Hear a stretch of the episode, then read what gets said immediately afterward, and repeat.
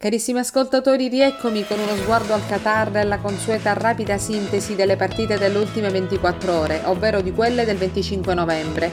E hanno visto per il girone B il Galles battuto dall'Iran per 0 a 2.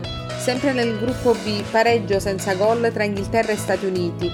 Invece per il gruppo A il Senegal ha battuto il Qatar per 3 a 1, mentre l'Olanda ha pareggiato con l'Ecuador per 1 a 1. E mentre dai risultati si iniziano a intravedere quali squadre potrebbero passare il turno, vi do appuntamento a domani con nuovi highlights, ma prima vi invito a seguire attentamente il messaggio che segue. E ora, già che ci siamo, vi chiedo di fare la vostra parte. Cliccate sul like di questo podcast. È gratis ma importantissimo per me e per voi, perché è fondamentale per la stampa libera, indipendente e senza frontiere. In più, se vorrete, potrete sostenermi su Patreon all'indirizzo www.patreon.com barra Italy4News oppure conoscermi meglio visitando il mio sito www.italy4news.it o www.italy4news.com Grazie mille amici e buona continuazione da Cinzia Bertolami, La Berta e Italy 4 News.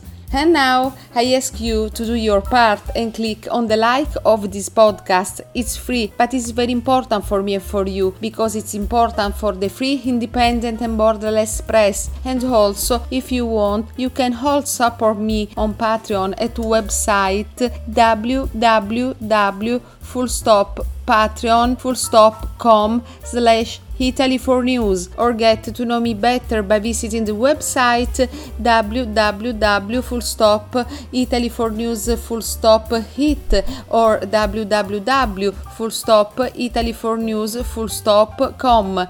Thank you very much, my friends, and good time by Cinzia Bertolami Laberta e Italy for News.